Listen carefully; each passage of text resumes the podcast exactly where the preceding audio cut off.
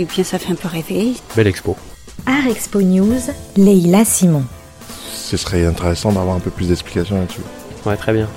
Exposition à l'affiche, rendez-vous culturel.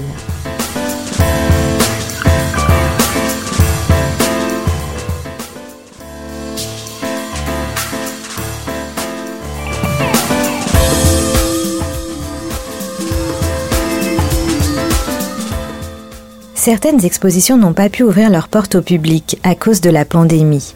Elles sont restées au rang d'expositions fantômes. Cependant, Leïla Simon a pu se faufiler dans l'une d'elles et vous en restitue dans sa chronique contée l'émotion qu'elle a ressentie devant les œuvres de la plasticienne Hélène Bertin au Creux de l'Enfer, ancienne usine de coutellerie transformée en centre d'art contemporain au cœur du Puy-de-Dôme.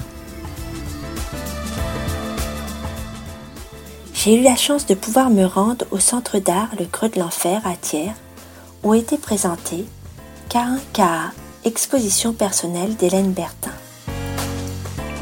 Alors que je n'arrivais pas, n'avais plus envie d'écrire sur des œuvres que l'on ne pouvait pas voir, le projet d'Hélène Bertin m'a insufflé un élan, une envie de partager. Une tradition, un vécu, des témoignages, des recherches ont donné à l'artiste matière à faire un conte.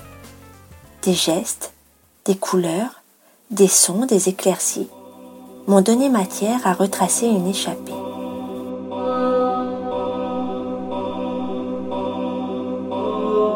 Une fois la porte fermée derrière nous, le tumulte de la cascade et le témoignage d'un passé industriel commencent à s'amenuiser, pour finir par se faire oublier en un rien de temps.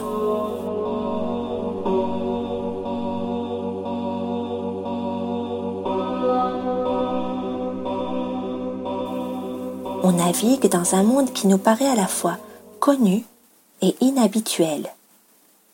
Il est possible de toucher, de jouer avec des créatures fantastiques plus ou moins bancales. Il est même entendu qu'elles peuvent être cassées. Pas si étonnant que ça quand on repense au titre K1KA, choisi pour mettre en évidence tout l'intérêt des expériences imprévues. Comme quoi, toute rencontre fortuite, même sans parapluie, peuvent être de toute beauté. Il nous est dit que le premier espace s'adresse aux enfants. Si l'on est adulte, on peut donc observer, contempler ce qui s'y passe. Mais vu que l'on a tous une part d'enfant en nous, il nous suffit de la dévoiler pour contribuer également au projet. Je me demande si mon esprit n'a pas commencé à vagabonder dès que j'ai aperçu des bacs en forme de navettes remplis de poudre dorée. Ou alors quand j'ai été bercée par cette constellation de cerfs-volants semblant prêts à larguer les amarres pour mettre le cap sur des contrées fantastiques. Ou bien encore, quand j'ai dessiné à l'aide des râteaux et des sculptures des cheminements dans les sables jaunes, roses ou noirs. La muséologie pensée par Georges Henri Rivière inspire Hélène Bertin. Mais alors que les éléments mis sous vitrine par le premier semblent être endormis, ceux pensés par Hélène Bertin sont éveillés et pour certains déjà en train d'être activés. L'impression de mouvement, de faire cœur, est instillée entre autres par le conte Le Chant de la pie-boule. La musique composée par Romain Baudard et le plan de l'exposition, interprété par Marie-Luce Chaleur, y participent également. La visite se poursuit et on atteint un espace avec d'autres tonalités de jaune et d'orange. Plus douce. Plus doré, une lumière d'été. Un cheminement de peau nous guide jusqu'à une sorte de hutte, un abri, un auvent tissé avec des brins de blé. Une odeur chaude, craquante. Des pantins malicieux se balancent au fil du temps. Tout comme les pots, ils ont été réalisés avec la complicité de Jacqui Roussini et de la magie de son four Noborigama à la Borne. Depuis, une image m'accompagne, celle des silhouettes dessinées avec des graines au pied des pots. Elle me rappelle quelque chose. Une statuette mésopotamienne ou sumérienne. Mes recherches n'aboutissent pas. Une amie archéologue pense plutôt à des peintures rupestres d'Afrique du Nord et m'envoie une image. En effet, ces figures humaines longiligne correspondent. Tout ce kaléidoscope, pour plus ou moins s'évanouir, et laisser place à d'autres intuitions.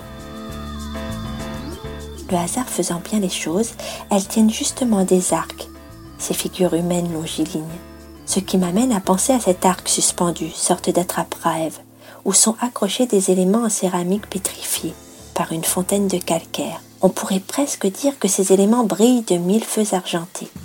L'installation a été pensée pour la grotte du Creux de l'Enfer, dernier espace de l'exposition. Phylactère. Titre offrant là encore de multiples possibilités. Phylactère renvoie à plusieurs choses. Avant que la parole s'y déploie dessus, aussi bien dans les peintures que dans les BD, elle était conservée à l'époque de l'Égypte antique et judéo-chrétienne. Les phylactères étaient alors des sortes d'amulettes que l'on avait sur soi. Les paroles renfermées assuraient une protection. Le côté magique des amulettes nous rappelle l'utilisation ici du crin de cheval.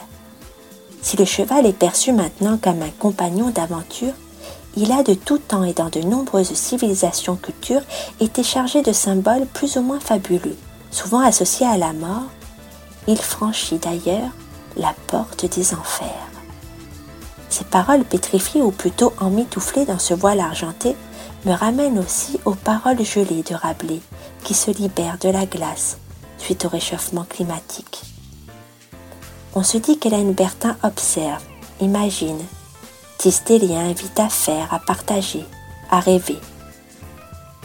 Les personnes déambulant dans son exposition participent également au projet, en l'activant, bien sûr, mais aussi en laissant aller leur imaginaire, en poursuivant à leur manière le conte qui se déploie ainsi en une multitude de récits, plus ou moins dits, plus ou moins précis.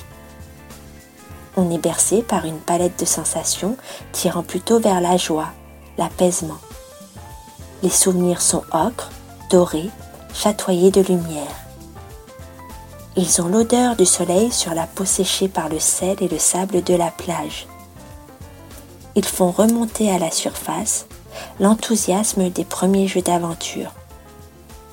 Ils ont le croquant et le moelleux du pain sorti du four, de sa chaleur réconfortante. Hélène Bertin, Romain Baudard, Jacqui Roussini, Marie-Luce Chaleur, les éditions Lanovia, Sophie Auger Grapin, Marguerite Pilven, Perrine Poulin, l'équipe du Creux de l'Enfer et toutes les personnes qui ont contribué de près ou de loin à ce que cette exposition voit le jour. Merci.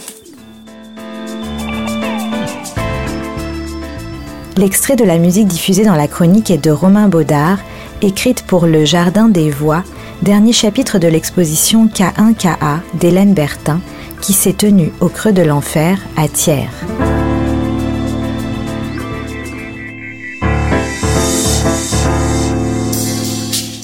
Eh bien, ça fait un peu rêver. Belle expo. Art Expo News. Ce serait intéressant d'avoir un peu plus d'explications là-dessus. Ouais, très bien. Exposition à l'affiche, rendez-vous culturel.